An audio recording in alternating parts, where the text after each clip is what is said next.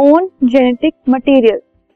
दो ऐसे ऑर्गेनेल्स के नाम बताने हैं हमें जो अपना जेनेटिक मटेरियल अपने पास रखते हैं, जिनके पास उनका खुद का जेनेटिक मटेरियल होता है।